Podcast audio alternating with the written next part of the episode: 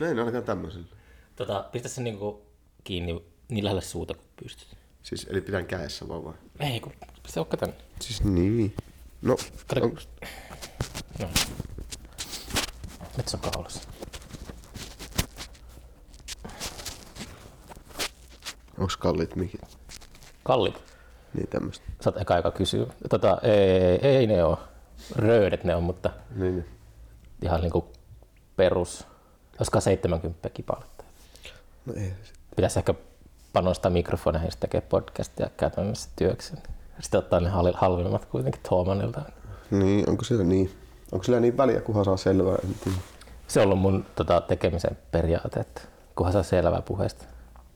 Mutta jotkut on kyllä semmoisia äh, tarkkakorvaisia tai herkkäkorvaisia kuuntelijoita, että niillä on, tai semmoista palautettakin on saanut, että olisi tosi, tosi tota, paljon parempi, jos tekisi podcastia semmoisessa steriilisessä studioympäristössä, niin, niin kuin radiota.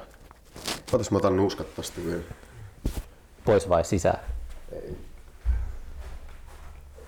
Mun kun oli tarkoitus tulla ja ostaa sulle jotain keksejä ja muuta. Tää lataa sitten jotakin biisiä. Mitä? Lataa sitten jotakin biisiä. Vuosikymmenestä toiseen on samat tekniset ongelmat, että hmm. tiedostojen lataaminen kestää, kestää, kestää. No nyt se on ihan totta ainakin. No, onko toi nyt ihan uusi juttu, mitä te teette? Onko sitä ikinä? Future Box. Niin, Future Box. Ollaan me tietysti kymmenkunta keikkaakin. Kaikki pääkaupunkiseudulla vissiin. Kaikki pääkaupunkiseudulla? Niin. Minkälaista musaa se on? Onko sekin power poppia? Ei todellakaan. Syntikoilla tehdään ja rumpukoneella ja sitten lauletaan niin kuin liven. Okei. Okay. Nyt te teette ensimmäistä tuota äänitettä. Meillä on niin kuin kasetti valmiina ja semmoisia niin raakideita, mutta nyt tehdään niin kuin vähän raita kerrallaan sinne paremmin. Niin. Selvä. Onko tämä haastattelu käynnissä? Kyllä tuossa rullaa. Alright. Haluaisitko se paljastaa Future Boxia vielä julkisuuteen vai? Niin kuin se on keikkailutkin. Ei, ei, ei, siis, ei se mikään salaisuus ole. Niin, niin jos olette keikkailutkin. Ollaan keikkailta. Siis kyllä mä sanoisin kymmenkunta keikkaa kahden vuoden aikana. Se on Tiet... paljon, jos siinä, vielä, siinä kahden vuoden aikana niin on ollut tämmöinen pandemia, ettei saanut keikkaillakaan. No niin, ja siis, laillisesti. Joo, siis eka keikka oli niin kuin tammikuussa. Onko se nyt kaksituhattayhdeksäntoista sitten, kun alkoi tämä korona maaliskuussa? Ja kaksituhattakaksikymmentä. Alkoi vasta. Mäkin niin, olen, t- mä oon erehtynyt itsekin. Uhu, ei, siis tää vähän joo. Mut kuitenkin siis puolitoista vuotta sitten tehtiin eka keikka ja heti niin kuin about seuraava kuun lopulla alkoi korona. Hmm. Et siihen nähdään se kymmenen keikkaa on kyllä ihan hyvin. Onko käynyt korona-aikana missä laittomissa bileissä kertaakaan? Sellaisissa, joita ei edes ole järjestetty? Mm. En kyllä välttämättä oo. Ei tule oikein mieleen. Kesällä nyt tietenkin, jos en muista oliko kesällä jossain vaiheessa jotain kokoontumisrajoituksia. Mm. Nämä kesätkin menee jotenkin sulautuu yhteen päässä. Kaksi edellistä kesää. Niin. Tai jotenkin mitä tapahtui kumpallakin. Tai jotenkin. Oli vähän semmoinen puolivillainen meno kuitenkin. Jollain lailla tapahtumien suhteen just. Onko sulle normaali kesä sitten semmoinen, että on joka viikonloppu keikkoja ympäri Suomea? Mm, no ikävä kyllä ei, ei oikeastaan, mutta ainakin it- tulee käytyä jossain tai on sitten jotain niin, tai siis kaupungin sisällä tapahtuu, mitä tulee käy- käytyä katsomassa ja tolleen. Mm. Ei mulla yksi yksi kesä ollut ehkä silleen, että oli niinku parikymmentä keikkaa ja se tuntui jo silleen tosi täydeltä. Miksi en... semmoinen kesä sattui? Se oli tuon Too Slow -bändi. Muututtiin trioksi. Meitä oli aluksi viisi sitten. Se oli se trio kesä ja sitten haluttiin tehdä ihan hemmetisti keikkoja. Niin mm. Sovittiin, niin kuin, aloin jo niin kuin edellissyksynä säätämään. Siis pieniä tapahtumia, sitten käytiin Skotlannissa neljä keikkaa. Skotlannissa? Joo. Jotko viski? Kyllä varmaankin. Joo, kyllä sitä tuli juotua. En ole mikään erityinen viskiystävä. Ei kukaan. Mä oon menossa Skotlantiin eka kertaa elämässä, niin mä olin huhtikuun vaihteessa. Jos, jos luo ja suo. Minne päin Skotlantia olet menossa? Ai, että missä? Siis mä oon menossa tuonne... Siis... Tätä, tätä, tätä... Mikä se on se festari? Kokeellisen musiikin tapahtuma, jotain noin Cafe Oton tyypit järjestää. Counterflows. Okay. En mä tiedä missä päin. Se on varmaan Glasgows. Joo. Luulisin. Joo, se oli kyllä hyvä reissu. Hyvä kesä muutenkin. Mm. täysfestarikesä, anteeksi siis tapahtumakesä, mutta ei päässyt tienaamaan kyllä taaskaan. Miksi sä sanoit anteeksi tapahtumakesä? No kun ei ollut festareita ne keikat. Niin. Ne oli enemmänkin tuommoista klubi, klubitapahtumaa mm. pubessa. Niin. Sä vissi tykkäät esiintymisestä paljon. Se on vähän silleen kaksiteräinen miekka, että eihän mistä saa sellaisia kiksejä kuin siitä. Mutta kyllä se niinku vaikuttaa siihen päivään ja edelliseen päiväänkin silleen, kuinka paljon se jännittää. Tai silleen. Jännittää? Joo, tai sekin vaihtelee. Ei, ei nyt aina enää sentään, mutta kyllä se on niinku semmoinen, joo, kyllä se jännittää aina. Onko sulla tapana lääkitä jännitystä alkoholilla? Mm, on. Ehdottomasti on. Sitten se, niin kuin, sen kohtuun nauttiminen onkin sitten aina haastavampi. Ettei jää siihen kolmeen tai neljään? Joskus jää, joskus ei. Riippuu myös aika paljon sitä kelloajasta, milloin se keikka on. Päiväkeikat? Päiväkeikat on siinä mielessä kyllä kivoja. Se jännityksen aikakin on lyhyempi, jos saa suinkin nukuttua edellisyönä. Niin. Mm. Mut. Joo, silloin ei tule lääkittyä niin paljon. Mut jos on kaksitoista yöllä, niin kyllä se saattaa lipsahtaa. Onko nyt tullut tämän ikuisesti jatkuvan lockdownin aikana niin tota, tehtyä paljon musaa enemmän mitä semmoisissa oloissa, että tuo jatkuva keikkailu on häirinnyt sitä musan tekemistä? On kyllä, on tullut treenattua. Niin kuin treenikämppä alkoi jo kyllästyttää, varsinkin silloin aluksi, kun ei oikeasti voinut tehdä mitään. Niin me oltiin kyllä niin kuin joka toinen päivä vähintään treeniksellä ja varmaan viisi päivää viikossa. Niin.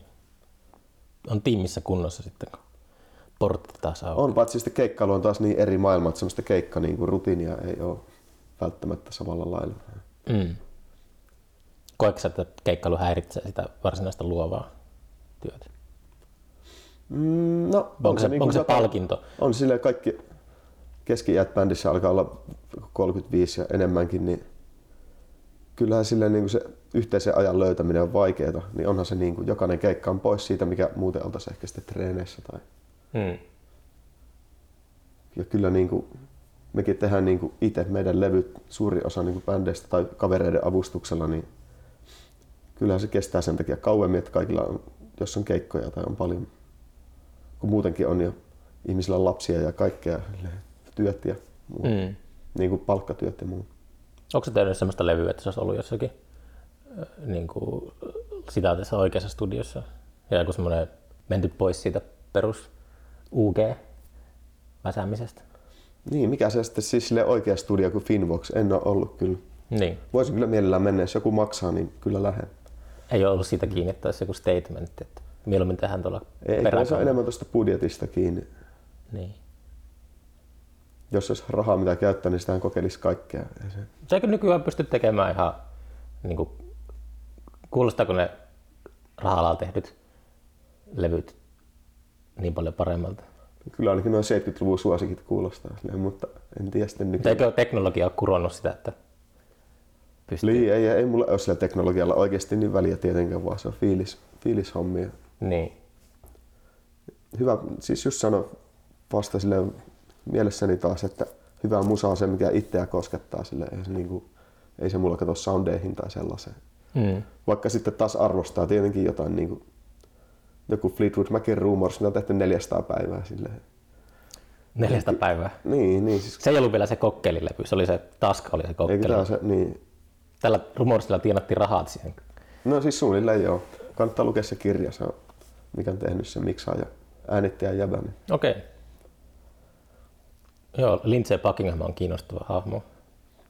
On, se on kyllä ihan, ihan suosikki biisin tekijä ja kitaristinakin ihan mieletön. Mm.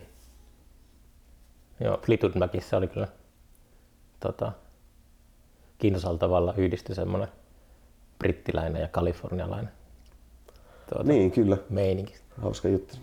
Perusbändi on ne kaksi ukkelia ja sitten aina hankki uudet biisintekijät, kun ne ei itse osannut tehdä biisejä. Niin. Ja kaikki kuitenkin ne klassiset formaatiot, tai ehkä niitä mun mielestä kolme. Kaikki ihan hemmetin hyviä tavallaan.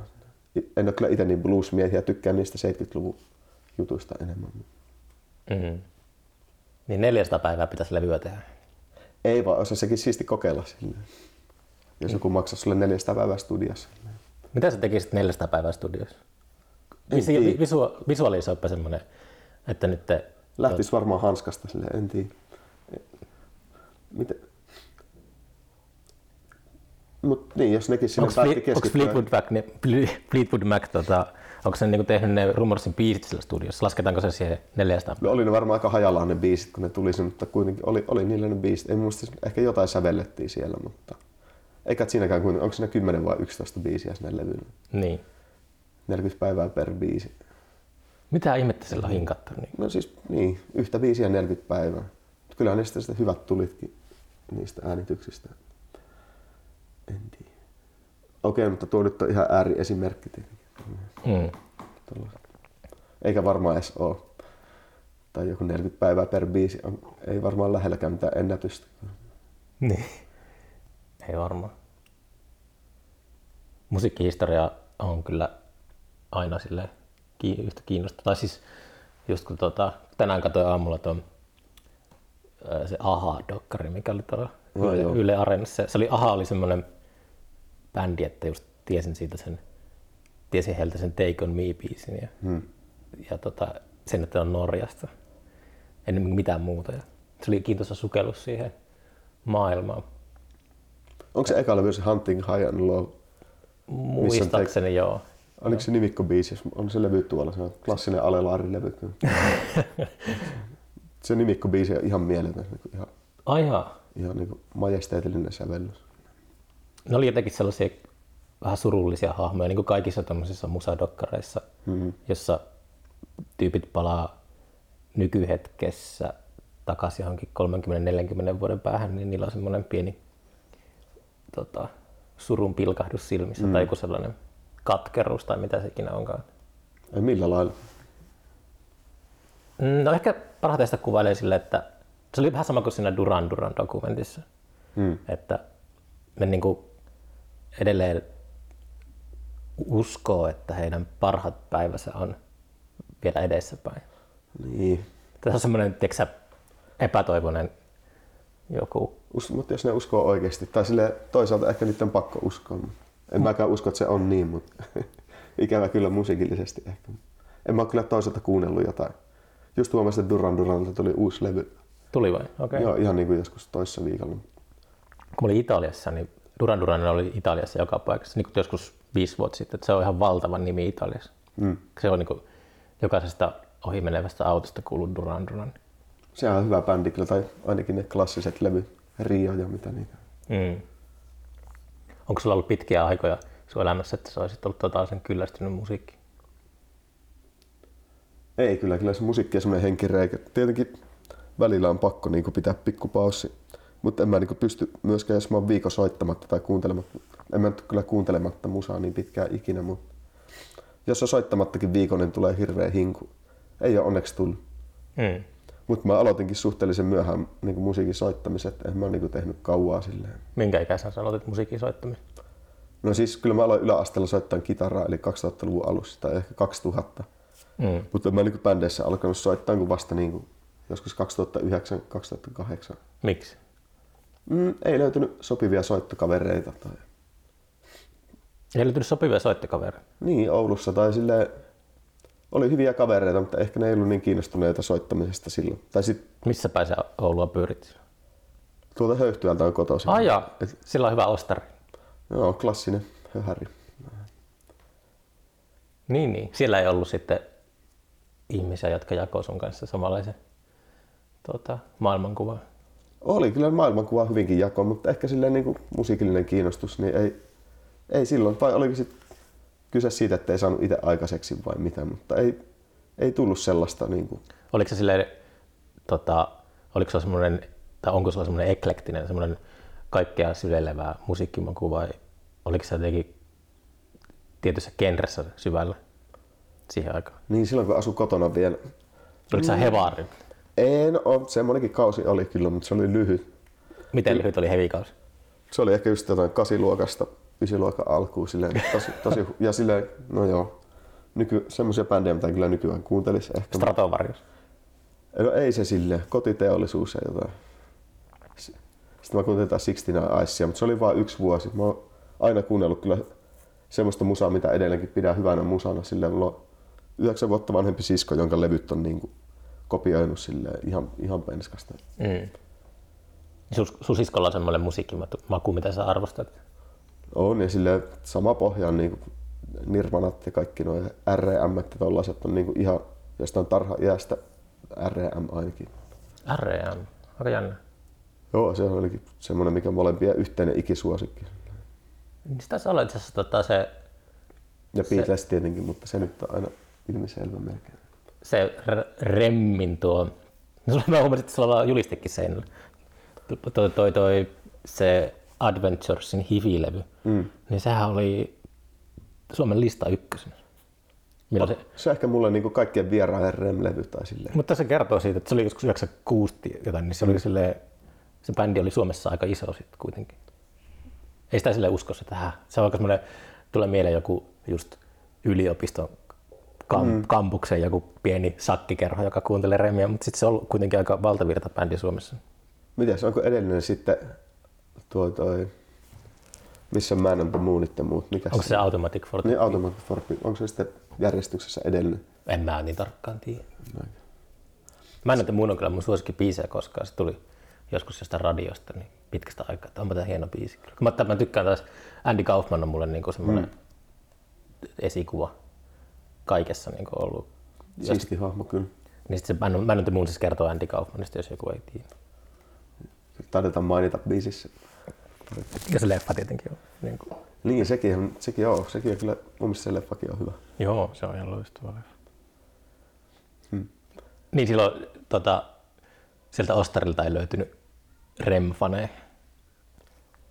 Hmm. En kyllä muista silleen. Ja... Oliko sä siis kiinnostunut bändisoittamisesta silloin siellä Oulussa? Vai oliko sä silleen, Oli, sä katselit sillä ihmistä, mä haluan niin kuin, löytää rumpallin täältä. Mutta ei sitten vaan löytynyt tyyppiä. Ehkä kyllä, kyllä jotain niin kuin soittamista olikin, jos kahdestaan kitaraa jonkun kanssa tai jotain sellaista, mutta ei se niin kuin... Enkä mä tiedä, en itsekään osannut tehdä mitään biisejä silloin, ehkä, ja ehkä ei ollut ympärillä ketään, jolla olisi ollut vaikka biisejä, jos lähtenyt tekemään niitä. Niin. Mut kyllä ja jotain soitteluakin oli sille, mutta ei silloin niin kuin lähelläkään mitään bänditoimintaa tai mitään pysyvää tai sellaista jatkumaa. Mm. Just mietin silleen, ja siis mon... Monien lapsuuden kavereiden kanssa niin on monta bändiä, mitä jaetaan, mutta ei kyllä R E M ei ehkä ollut yksi niistä. En mm. muista, että kukaan muu olisi fanittanut R E M:iä. Jotain perus Oasista ja tollasia. Niin. Monetkin. Niin, niin. Ja varmaan myöhemmin R E M:iäkin, mutta ei se ollut silloin, silloin niin kuin iso juttu. Mm. No mistä sitten löytyi soittokaverit? Löytyi täältä Helsingistä. Helsingistä vasta? No siis joo, kyllä. Ja huvittavat siis tuossa Merries-bändissä, mikä on niinku edelleen eka oikea bändi, missä on soittanut ja soita edelleen. Niin... Minä vuonna Merries perustettiin? Me alettiin niinku, no siis virallisesti kaksituhattakymmenen, mutta siis kaksituhattakahdeksan me alettiin soittaa jo niinku mm. suurimman osan porukasta kanssa. Ja kaikki ihan siis Oulusta lähtöisin. Niin, niin. Tietenkin. Perus. Mutta ette tuntenut toisianne silloin? No kyllä me itse asiassa tunnettiin, joo, tunnettiin. Niin. Kaikki, no siis mun sisko on yksi niistä, ollaan tunnettu hyvinkin. Jaa, niin, niin totta kai. Olin tuntenut niinku Arttu ja tota, Tomi oli... Olen tuntenut siskoni lapsesta asti. Niin, si- niin, ja Artukin oli tuntenut jo siinä vaiheessa vuosikausia. Joo, en, vaikea sanoa mikä siinäkin on ollut, niinku, mistä se lähti liikkeelle. Ainakin siitä, että oli jo biisejä silleen. Mulla oli jotain biisejä. Mistä entä biisejä löysit? Kaikki mä aloin vaan tekemään niitä. En oikein, ei ole mitään semmoista yksittäistä hetkeä. Mm. Perus niin kuin jostain kahdesta soinnusta. Eikä... Niin. Ei, ei mulla ole kyllä sille, ei ole sitä kertoa, että mistä niin kuin lähti biisien teko. Mikä eka, eka biisi oli muistaakseni? Ja siis pakko, kyllä mä lukiossa on jo jotain niin kuin yritelmiä, mutta ne oli, ei, ne ollut, niin kuin, ei niissä ollut silleen rakennettu. Mutta toi niin kuin Merriessi Basic Song perusbiisinä tunnettu, se on niin kuin semmoinen ainakin ihan toinen biisi, mitä on tehnyt sille alusta loppuun. Toinen biisi? Joo. Niin. Sitä ennen oli joku, mutta en mä, en mä oikein muista sitä. Se on Hylättyjen kasassa. Onko sulla Hylättyjen kasa jossakin? Tuo? On ihan hirveä kasa. Missä se? Onko se jossakin pilvipalvelussa vai ullakolla? Tuolla on yksi kannettava kovalevy, missä on aika paljon. Sitten mulla on tommonen laatikollinen C-kasetteja, missä on kaikenlaista. En ole kuunnellut noita kyllä siis. Niin se on hyvä, että sä oot tallentanut kuitenkin, että niin kuin on tuollainen niin. Kasetilla. Niin, siis mä, tiedän, mä oon niin vanha-aikainen, että mä ajattelen, että jos on muistitikulla jotakin, niin sitten se, on, se voi odottaa sitä, että se tuhoutuu. Ja sitten jos se on kasetilla, niin sit se on niin kuin jotenkin paremmassa holvissa. Niin, se on kyllä totta. Tuota... Vaikka se ei mitään semmoista välttämättä rationaalista järkeä. Tietenkin, jos tässä vanhaksi elää, niin joskus voi olla niin tylsää, että käy nuo kaikki läpi ja sitten kaivelee sieltä. Jos ei enää muuten biisi-ideoita, niin kaivelee niitä vanhoja sieltä. Myyt Ahalle niistä yhden biisin. Niin, ehkä. No sehän kelpaisi, jos ne haluaa ostaa. Hmm. Sulla on nyt, onko Too Slow ja sitten Lokit vielä, niin, niin kuin kaikki tota, on silleen yhtä aikaa aktiivisia. Mm, se menee vähän kausittain, kun on paljon kokoonpanoja ja siksi tämä työstäminenkin on niin hidasta, kun kaikilla on niin paljon ja kaikilla soittajilla on niin paljon eri projekteja. Niin sitten. Nyt niin kuin Too Slow on ollut taas pari viikkoa aktiivinen, mutta oli melkein tuossa niin kuin kesän jälkeen taukoa taas. Ollaan menossa itse asiassa äänittämään nyt viikonloppuna. Mm. Taas kerran. Katsotaan mitä tulee. Niin. Lokit on ollut paussilla, kun tuo Saara, meidän basisti, on tuolla vaihdossa Berliinissä. Niin, niin. Entä semmoinen, että jos etsisi nuoria soittajia? Tunneeko sä hirveästi semmoisia niin parikymppisiä innokkaita tyyppejä? Niillähän ei ole elämässä mitään, niin sitten perusta heidän kanssa bändejä. Olen tota joskus miettinyt, että en mä kyllä itsekään niin vauhdikas, että niin jaksaisin mitään joka päivä treenausta tällä hetkellä. Mutta en tunne sille ihan parikymppisiä, tuommoisia niin kuin about kaksivitosia ja siitä kolmeenkymppiin tunnen paljon silleen tosi aktiivista porukkaa, jotka soittaa rockibändeissä täällä Helsingissä. Okei. Okay. Tai tunne ja tunne, mutta silleen niin kuin... Nekin alkaa olla vähän ikäloppuja silleen. Ei kun just, just paras ikä. Ai se on paras ikä. Niin, en mä tiedä. Miksi pitää olla just kaksikymppinen? No, sitä on paljon pohdiskellut, että se on semmoinen... Se, ettei tiedä mitä tekee, niin yhdistää semmoisen elinvoimaisen energian. Niin se, mitä silloin luodaan, niin on jotenkin kaikista kirkkainta. Niin. Ei. Tai ainakin niin kuin historiassa on ollut sellaista. Totta, mutta aika harvat bändit taas on niin kuin parhaimmillaan ihan nuorena. Sitten klassikkolevyt on ollut just siinä kaksikymmentäviisi. Mikä on, yksi semmoinen bändi? Täh? Mikä on yksi semmoinen bändi? Mm. No apua nyt pistä tietenkin pahan. Äkkiä keksi esimerkki. Varmaan Remme on ollut. No Remmin ainakin. Monet tykkää niistä ihan ekoista levyistä, mutta tykkään kyllä itse asiassa keski-ikäistä Remistä, just alkaa olla melkein neljäkymmentä kaikkea eniten itse. Mm. Ysärin loppupuoleen just. No mikäs tämä New Adventures in High, High Time sen jälkeen niin kuin esim. Toi U P-levy ja sitten sen mm. Reveal-levy on tosi tärkeä. Okei. Okay. Tietenkin ne vanhemmatkin, mutta ja Out of Time siellä Ysärin alkupuolella. Mutta joo, tuo ikäkysymys, silleen, koetaan olla kauheasti miettimättä sitä, koska tietenkin on vähän ikäkriisiä itselläkin. Onko? No on, on sitä vähän. Miten se on niin kuin konkreettisesti näkynyt sun arjessa? No nyt kun täytti kolmekymmentäviisi, niin tajuaa jotenkin silleen, että vaikka se neljäkymmentä on lähempänä. Eikö mä nyt sitä, en onneksi mieti sitä mitenkään aktiivisesti, mutta kyllä se... Se niin... neljäkymmentä on semmoinen, mitä sitten pitää... No se on seuraava rajapyykki taas ja sitten ehkä pitää vähän päättää silleen jotain juttuja, mihin keskittyy tarkemmin ja silleen... En usko, että jaksaa viiden vuoden päästä esim. Heilua näin monen projektin välillä. Niin. Tai mistä sitä tietää? Enemmän, enemmän. Niin, mutta se on tosi, tosi stressaava, kun ei saa mitään valmiiksi sitten. Niin, niin että pitäisi olla saisi enemmän aikaa, jos tuota, keskittyisi vaan yhteen. Niin, ja ottaisi silleen kausia, että keskittyisi johonkin yhteen asiaan enemmän. Sille kokeilisi, no, tai sille vaihtaisi vähän tekniikkaa, koska tää on nyt, tätäkin on kokeiltu ja tämäkin on... Tämähän on ihan parasta tavallaan, koska pääsee tekemään koko ajan kaikkea, mutta sitten se niin kuin valmiiksi saattaminen on tosi haastavaa. Mä mietin tuota itse lukemisen kannalta, että lukisinko mä enemmän, jos mä, luen, jos mä lukisin yhtä kirjaa kerralla, hmm. kuin se, että mulla on kymmenen kirjaa kesken. Hmm. Se on sille aina, minkä kanssa mä itse taistelen. Yleensä mä oon siinä, että mulla on kymmenen kirjaa kesken. Oh. Ne kaikki niin etenee hitaammin. Sivut vähenee hitaammin. No joo, mutta siis aika väität ihan hyvä vertauskuva varmaan. Ja sama jos kirjoittaisi kymmentä kirjaa silleen, en tiedä. Mm. Voisi olla aika haastavaa. Tietenkin jos ne on ihan erityylisiä kaikki. Niin kuin... No ei nyt tietenkään, ei varmaan monen muun korviin omat projektit ole täysin erilaisia kaikki, mutta kyllä ne mulle on. En mä halua myöskään perustaa kahta samankuulosta projektia. Niin. vaikka sille omassa musassa se kitar, kitaramusiikkihan ne niin kuin on ainakin kaksikymmentäviisi prosenttia. Mm. Onko sulla joku semmoinen tota, uh, ulkomusiikillinen juttu, joka vetää puoleensa semmoinen menestys tai tommonen, vai onko sä, sulla vaan tärkeää, että sä pystyt suoltamaan sisuksista ulos sitä mm. musiikkia? No kyllä tietenkin rehellinen unelmahan olisi silleen, että elättäisi itsensä musiikilla, saisi sen verran, että tulee toimeen silleen mukavasti, mikä niin kuin omat va- oma vaatimustaso ei ole mitenkään kauhean korkea. Mitähän se olisi mahdollista, että saisi elätettyä itsensä?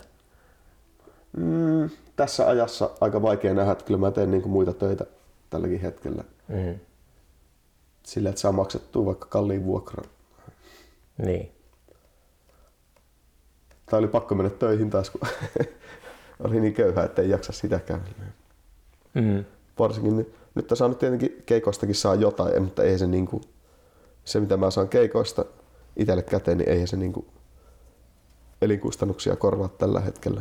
Mm. Mutta esim. Yhdistelmällä sitä ja sillä tekemällä muutaman päivän viikossa töitä, se on niinku lähellä. Sitten pitäisi niinku keksiä vielä joku, en tiedä. Mutta en mä tiedä, onko se musiikki se juttu kuitenkaan, koska myöskin mä oon niin itsepäin, että en mä valmis tekemään musiikin eteen kompromisseja ihan hirveästi. Mm. Onko sä huomannut sellaista niinku itsestäsi sellaista puolta, että huomaa joskus haaveilevansa siitä, että ää, mennyt aika palaa siinä mielessä, että tarkoitan, niin kuin, että sellainen aika tulisi takaisin, jolloin ihmiset ostaa levyjä ihan helvetisti ja rokki raikaa? No totta kai, ja sen takia katsoin YouTubesta jotain mahtavia Reading yhdeksänkymmentäneljä Teenage Fan Club live-pätkiä.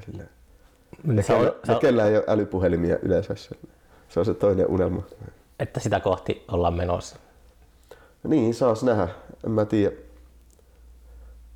Äly, älypuhelinkulttuuria, vaikka tämä niinku instant-kulttuuri, mikä nyt on käynnissä, niin en mä näe kyllä, että se olisi ihan heti niinku mihinkään päätepisteeseen tulossa ehkä. Mut mistä sitä tietää? Niin. Mut kyllä mä toivoisin sitä ja toivoisin enemmän fyysisiä kontakteja ja silleen, sitä, että ihmiset näkisivät niinku oikeasti ihmisiä, eikä vaan netissä, mihin itsekin tietenkin, tai siis sille, sitähän se niinku itselläkin on monien ihmisten kanssa, että netissä kirjoitellaan ja siinä on paljon hyviäkin puolia, mutta sitten just kun no esimerkiksi live-musiikki on semmoinen ja nyt korona-aikana toivottavasti ihmiset ei unohtanut mitä siistiä on live-musiikki ja tulee keikoille ja uskaltaa tulla taas kohta. Mm. Silleen, eihän ainakaan itselle mikään ei voita sitä, ei niinku kuulijana eikä esittäjänä. Käykö sä täällä Helsingissä niin keikoilla jatkuvasti aina kun on jotakin? No kyllä ja varsinkin, no tuntuu nyt korona-aikana tietenkin se on jäänyt vähemmän, mutta kyllä käy aina kun niinku suinkin on hyvä sauma. Mm. Tietenkin aika paljon kun tulee tehtyä itse keikkoja, tulee nähtyä siinä sivussa muiden bändien keikkoja. Niin. Mulla itsellä niinku töiden puolesta meni koko viime vuosikymmen silleen, että tuli hengailtua just paljon keikoilla ja baareissa ja tällaista. Niin mä en oo, kun mä en oo itse silleen soittaja, esiintyvä taiteilija, niin en oo kaivannut hirveästi sinne baariin takaisin välttämättä. Mm. Tää on, on ollut sellainen olo, että tuliko sitä nähtöäkin niin kuin kaikenlaista. Niin. Joo, en tiedä. Mä kyllä tykkään muutenkin istua pubissa silleen päivisin. Tykkäät istua baarissa? No en, en silleen myöhään illalla enää, mutta päivisin esimerkiksi. Mm. Kiva käydä päiväkaljalla. Se on kyllä mukava. Se on parasta maailmassa käydä päiväkaljalla. Meilläkin silleen yleensä nähdään jossain, sitten juodaan ehkä kaksi ja mennään treeneihin siitä. Se on tosi... Tykkää sellaisesta kulttuurista, mutta sitten taas niinku myöhään illalla.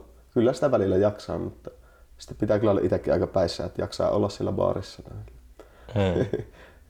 Onko sulla pahoja krapuloita? Mm. No ei, ei varmaan. Tai silleen, on kuullut, että ihmisillä on paljon pahempia keskimäärin. Niin. Ehkä päässyt jotenkin suhteellisen vähällä niitä su- niiden suhteen. Sinua on siunattu. Niin, joskus on. jos näkee lapsuuden kavereita pitkästä aikaa ja juodaan jotain kirkasta viinaa, niin kyllähän sitä nyt tulee paha olo. Mutta jos juo keskikaljaa treenissä silleen hitaasti, niin ei sitten silleen. Niin.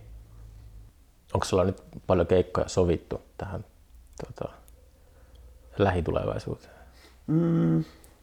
Ootas nyt tänä vuonna taitaa olla. Ei ole kuin kolme keikkaa enää tälle vuodelle. Ensi vuodelle alkaa olla jotain. Yksi kesätapahtumakin oli jo toi Luutossa jotain jättömaalla tuolla Lokkien kanssa. Okei. Okay. Pitkästä aikaa. Onko sulla nyt tämmöistä tässä joulukuussa tai loppuvuodeksi jotakin? Jos haluat mainostaa vaikka kuuntelijoille. Niin joo, no ensi keskiviikkona Too Slow Lepiksessä, siellä Olympia Splendid ja Junnu Ala Juuman toi soolobändi. Oho, wow. Olympia Splendid on para, parasta mitä Suomessa on. Se on mahtava bändi, kiva että ne lähti. Sitten niillä, käsittääkseni ne ei ole keikkaillut ihan hirveästi. Viime aikana niillä piti olla Helsingissä pari viikkoa sitten, mutta se peruntui. Hmm. Niin kannattaa tulla katsoa, ei niitäkään Lepiksessä aina näe. Joo. Joo, sinnekin vielä pitkästä aikaa. Mä kävin siellä kans heti sen remontin jälkeen. No. Kävin tsekkaamassa, että en tiedä, on sitä ehostettu aika paljon siitä. Joo, siellä aika jytkyttää sille hyvät niin pro-soundit omaan korvaan. En kyllä tajua soundeista ihan kauheasti. Et? En, en, en ole silleen soundi-ihmisiä. Eikö keikkailijoiden pitäisi välittää siitä, että miltä se kuulostaa yleisön se musiikki? No totta kai sitä niin parhaasta tekee, mutta en mä ole silleen mikään soundi-hinkkaaja tai silleen... En mä, mä keskity eri asioihin vaikka musiikkia kuunnellessa. Mihin keskityt? Kyllä mä, niin kuin, tai siis kyllä mä kuulen, onko ne balanssissa suunnilleen esimerkiksi soittimet tai silleen. Niin. Se on tärkeää, mutta silleen... Kun... Ja jos joku kuulostaa ihan paskalta, niin ehkä mä tajuan senkin verran, mutta... Niin. No joo, en, siis uudesta Lepiksestä ei ole hyvä sanottua. Me niin kuin soitettiin kahdesti. Silloin kun se oli just remontoitu ja sitten alkoikin korona about saman tien. Niin se taisi ollakin, joo. Ei mitään, tai siis silleen omituista oli, kun se näytti niin eriltä, mutta ihan... Se oli ihan niin siistiä. Niin. Liin muista kyllä, kun siellä sai tupakoida sisällä, siellä oli kyllä huhhuh. Mennyt kallio. Niin. Mutta kallio pusertuu silleen ahtaamalle. Se mitä kallio oli joskus kaksikymmentä vuotta sitten vielä, koko ajan se niin jotenkin pusertui ahtaamalle ahtaamalle se vanha meininki. Se jossakin vitamiinipaarissa heinähatussa. No niin. Niin, se on kyllä kiva ajattomuutta. Heinähattu on ihan suosikkipaari tai tulee istuttua paljon, mm. varsinkin just päivisin. Tykkään myös siitä, kun kaikki ei laitettu niitä rumia laminaatteja. Kaikki näyttää niin samalta. Kaikki näyttää samalta. Mikähän siinäkin on? En mä tiedä, ehkä se on mitä ihmiset kaipaa tai sitten... Tuohan niin kuin musiikissakin, että musiikissakin usein kaiken pitää kuulostaa samalta, jos haluaa menestyä. Niin, no ainakin joku nykyradiomusa, niin joku miksaus, miksauskompressointi, tuotantotyyli on niin kuin jotenkin tosi tietyn tapainen, tai siltä se tuntuu itsellä keskimäärin. Hmm. Tai sitten on tullut vaan niin vanhaksi, että ei niin kuin, on niin puukorva, mutta en mä kyllä ehkä usko siihen. Niin. Tai onko se iskelmäksi, kun sitä pitäisi kutsua, tai miksi? Mitä niinku oli? Niin. Mitä niinku... No joo, ei, san... ei voi niputtaa tolleen yhden, yhden sanan alle kaikkea tietenkään. Jou- joukosta erottautuminen on aina paheksuttavaa. Et se, on, se ei saa ikinä mm. särähtää korvaan. Tai... No kyllä mä välillä sille ihmettelen, että miksi jossain Ylellä soi joku kollaa kestää semirupuinen äänitys, kuitenkin päivässä tehty levy, se niittenkin koko pitkä tyyli, mutta sitten ei voi soida, tai ei soi niinku joku uusi musa, mikä on tehty vaikka. Vähän silleen ei niin, ei niin tuotetusti. Mm. Tai mikä se on niinku tuotantokriteeri tavallaan? Ja onko sellainen? Soundi paranee levy levyltä. Niin, niinkö se pitää mennä. Mun suosikki äänimaisema, mutta esimerkiksi no, no rakas Neil Young silleen. Mm. Mitä se on niinku? Tietenkin sillä on aina taas niinku huippuäänittäjät kun laitteet on ollut, mutta sitten kuitenkin se niinku rohkeus tehdä silleen epätäydellisiä levyjä. Mutta ei varmaan joku Neil Youngikaan, niin ei se varmaan hirveästi myy levyjä, jos julkaisee uuden levyn. Aika semmoinen marginaaliartisti siinä mielessä, mutta tietenkin kun se keikkailee, niin sitten se keikkailee jossakin stadionilla. tosi paha sanoa kyllä paljon. Se myy levyjä. Tosi kalliita on ollut uudet Neil Young niin vinyylipainokset. En ole raskinut ostaa kyllä. Mm. Ostanut C D:llä jotain noita, sanotaan kaksituhattakaksi vuoden jälkeisiä julkaisuja. Välillä löytänyt halvalla. Johtuukaa se artistista, että ne hinnat on niin korkeat? Kyllä artisti varmasti on tietoinen paljon, niistä kynytetään niistä levyistä. Mä en tiedä kyllä. Hirveän kalliita ne tuntuu olevan keskimäärinkin nykyään uudet levyt. Niin. Tai kolmeakymppiä alkaa olla silleen. Kolmeakymppiä? Niin, perus vinska tai joku. Paljon maksaa röökin aski? Siitä oli just puhetta. Mä en ole ostanut kyllä kauheasti itse tupakkaa tässä, mutta oliko se jotain yhdeksän euroa ehkä. Okei. Okay. Tai kahdeksan yhdeksän. Se on kostaa Lakistraikin ja Neil Youngin vinskan. neljäkymppiä. Okay. Ei siis kuusikymppiä Neil Youngin tapauksessa. Jos joku perus ulkomaalainen levy, niin neljäkymppiä. Jos on joku viisitoista kuusitoista-vuotias ja innostuu tuosta maailmasta, niin kyllä aika nopeasti taloudelliset rajat vastaan, kun ei silloin ole mitään rahaa. Ja itse siihen niin. Sinä iässä niin kävi kirjastosta hakemassa vinylejä. Niitä ei ole enää kirjastossakaan. Niin, no joo, mutta toisaalta jos olet sen ikäinen, miksi et vaan kuuntele netistä, jos sulle tavallaan. Tietenkin jos innostuu, mutta en tiedä. Silloin, silloin ei myöskään ollut toista vaihtoehtoa tai silleen. Hmm. Jos halusi uutta musan, se oli, no kasetille kopiointi oli perus tietenkin. Mä en oikein itse tykkää siitä, että kaikki on jotenkin niin helposti saatavilla ja tarjolla. Että se ei ole hyväksi. Purjehtii koko elämän silleen, että kaikki on. Ei tarvitse nähdä, ei tarvitse tehdä semmoisia kaivauksia eikä mitään tuommoista niin, tutkimustyötä. Hirveä ähkyhä siitä tulee tai silleen, mistä lähteä liikkeelle. Tai jotenkin... Niin, olen miettinyt paljon samaa. Ja niin se nyt vaan on. Se pitää niinku hyväksyä. Niin, tämä on just se, mitä mä kysyin aiemmin, että, mm. että haaveileeko sitä salaa, että tulee yhdeksänkymmentäluku takaisin. Joo, niinku, tai silleen, onko kaikki... Laiva kääntyy kohta, laiva kääntyy. Jos kysymys on, että onko kaikki kehitys hyvästä, niin ei varmasti Ei tietenkään ole. ole. Se, se ei ole. Sehän on semmoinen Hegelin tota, ajatus, että, että historia etenee. Mutta siis ei, tota, ei se ole mikään kiven kirjoitettu, että, että progressiivisuus johtaa mihinkään parempaan. Ei, ja silleen, tää on taas uusi kokeilu, tää on niinku meidän uusi vaikka älymaailma, ja sitten voi olla, että sille nauretaan kohta tai silleen. Ne oli ihan pihalla, eihän ne tajunnut mistään mitään. Tai siis silloin, kun se oli niin levotonta se elämä. Mutta semmoinen ludditti meininki, että irtaantuu siitä maailmasta, alkaa tyyli unapomperiksi. Niin. Niin. Mutta se vaatii aina sellaisen, ihan kun saisi jonkun loitsun mm. pois, on kirottu tai jotain. On semmoisessa lasso, lasso hirttosolmukassa, mm.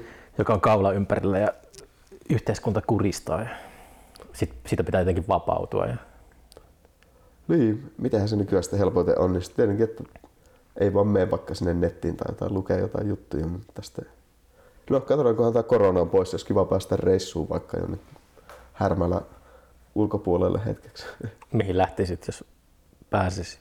No jonnekin silleen ajattelin lähteä vapaaehtoistyöhön, mutta en ole ehkä jonnekin päin Afrikkaa kiinnostunut. Vapaaehtoistyöhön? Joo. Okei. Okay. Se on ollut suunnitelmissa pitkään.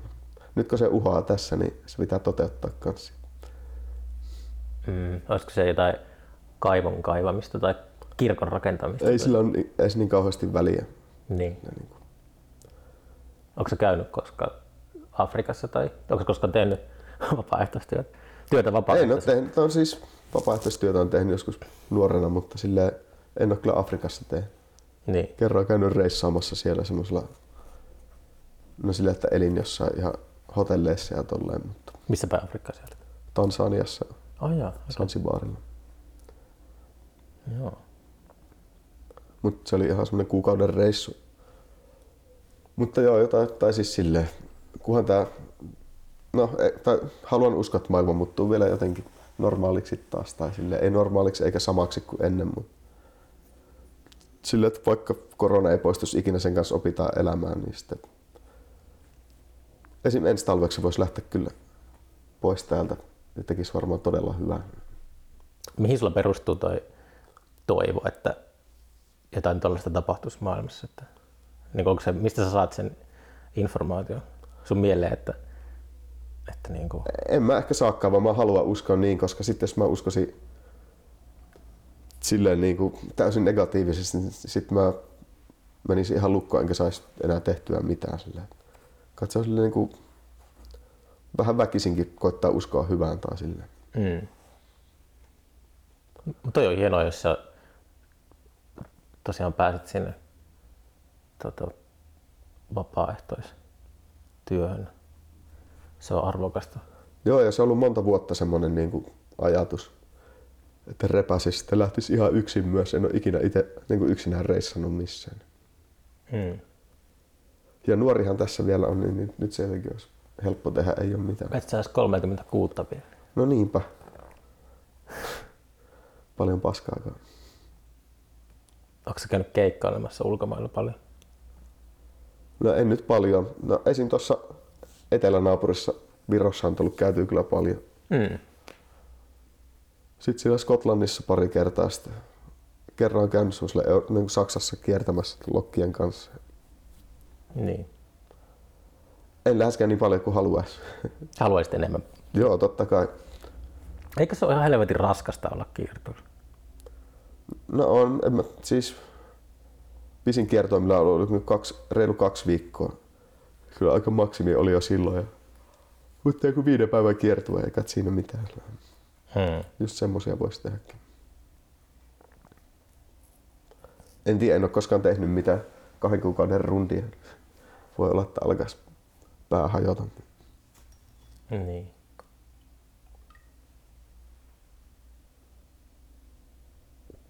Niin tänään tulee Suomen matsi vai? Joo. Pelataanko se tuossa vieressä?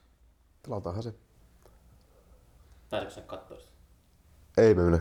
Meillä on kisastudio tässä. Onko sillä yleisöä sillä stadionilla? On, täynnä. Ai joo, wow. Mä oon vähän tota... Mä oon yrittänyt monesti päästä jalkapalloon sisään, mutta mä en oo... Niin katon kaikkea noita just E M-kisoita tällaista, mutta mä en ihan niin... aidosti ole sen lajin ystävä, kun mä ehkä toivoisin. Mä, mä katsoin siis, mä oon aika fanaattinen Formula ykköstä seuraaja. Okay. Se, se on tosi omituista monen mielestä. Ei mun mielestä. Mut sitten niinku, jääkiekko kanssa tykkää N H L:stä paljon. Mut, sama, tykkää mut, siitäkin kyllä paljon. Mut niinku jotenkin jalkapalloa. Mä yritän yritän, mutta se ei vaan sille, että mä... Kyllä mä varmaan katsoin sen matsin, mä en edes tiennyt sen matsin tänään, mutta niinku...